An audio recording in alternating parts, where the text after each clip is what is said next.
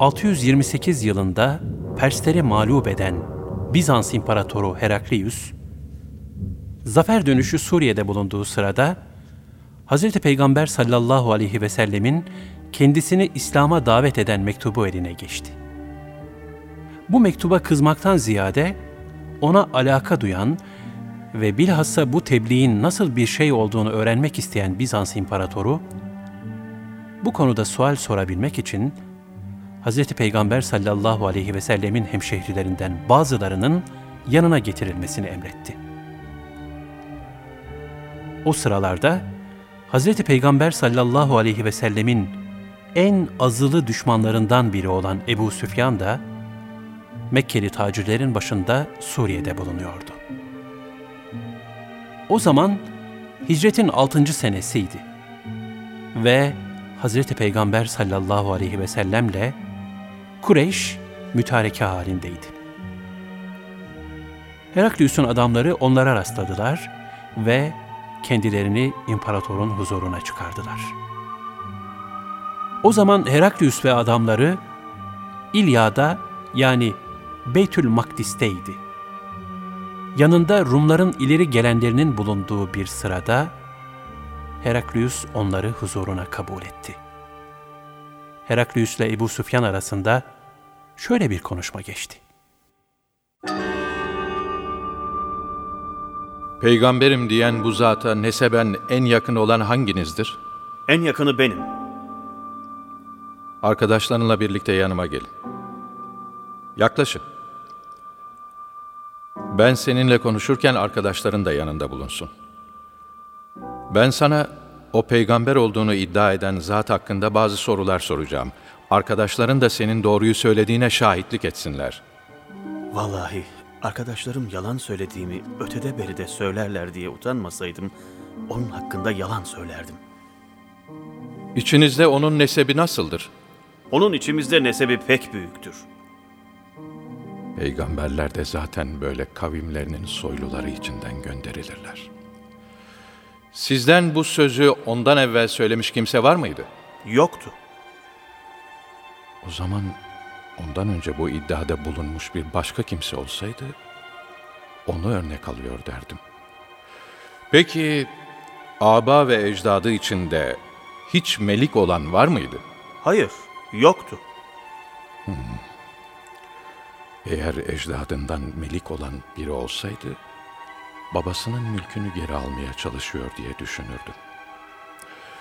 Ona tabi olanlar, halkın ileri gelenleri mi yoksa alt tabakası mıdır? Çoğunlukla alt tabakasıdır. Evet.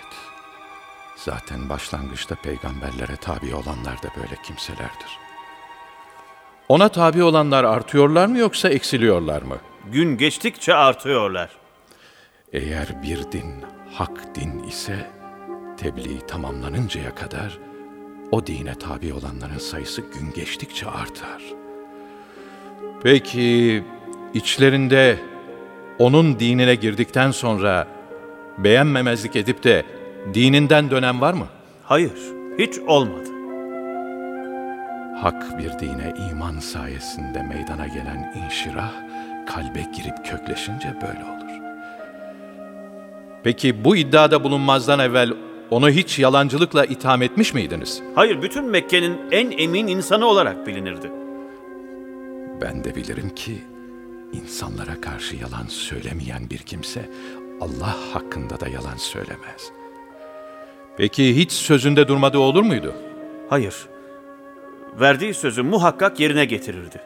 Ancak biz şimdi onunla bir müddet anlaşma halindeyiz. Bu müddet içerisinde ne yapacağını bilmiyoruz. Onu kötülemek için araya sokuşturacak bundan başka söz bulamadı. Gerçek peygamberler de böyle sözlerinden asla dönmezler. Peki onunla hiç savaştınız mı? Evet, savaştık. Bu savaşlar nasıl sonuçlandı? Bazen o bizi mağlup eder, bazen de biz onu. Ya.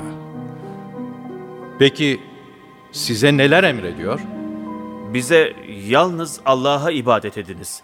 Hiçbir şeyi ona ortak koşmayınız. Atalarınızın ibadet ettiği putları terk ediniz diyor. Bize namazı, doğruluğu, iffetli ve namuslu olmayı, ve sılayı rahmi emrediyor. Eğer bu dediklerin doğru ise o zat şu ayaklarımın bastığı yerlere bile çok yakın bir zamanda hakim olacaktır. Zaten ben bu peygamberin zuhur edeceğini biliyordum. Fakat sizden olacağını tahmin etmezdim. Onun huzuruna varabileceğimi bilsem, kendisiyle görüşebilmek için her türlü zahmete katlanırdım. Yanında olaydım, ayaklarını yıkardım. Sonra Heraklius, Dıhiye aracılığı ile Busra emirine gönderilen ve kendisine iletilen Hazreti Peygamber'in mektubunu istedi.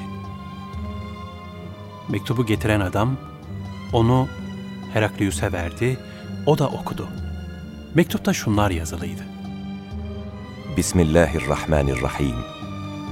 Allah'ın kulu ve Resulü Muhammed'den Romalıların büyüğü Heraklius'e. Hidayete tabi olanlara selam olsun. Ben seni İslam'a davet ediyorum. İslam'a gir ki selamete eresin ve Allah da sana ecrini iki kat versin. Eğer kabul etmezsen, teb'an olan çiftçilerin günahı senin boynunadır. Ey kitap ehli! Sizinle bizim aramızda müşterek olan bir söze geliniz. Allah'tan başkasına tapmayalım. Ona hiçbir şeyi ortak koşmayalım ve Allah'ı bırakıp kimimiz kimimizi ilahlaştırmasın. Eğer yüz çevirirlerse, işte o zaman şahit olun ki biz Müslümanlardanız deyiniz. Ebu Süfyan sonrasında der ki, Heraklius diyeceğini dedikten ve mektubun okunması sona erdikten sonra bir gürültü aldı yürüdü. Sesler yükseldi. Bunun üzerine bizi dışarı çıkardılar. Arkadaşlarıma dedim ki, Muhammed'in işi iyice büyüdü. Krallar dahi ona katılmaya başladı. Baksanıza, Beni Asfar Meliki Heraklius bile ondan korkuyor. İşte o zamandan beri onun yakında başarıya ulaşacağına olan inancımı hiçbir zaman yitirmedim. Ve sonunda Allah bana da İslam'ı nasip etti.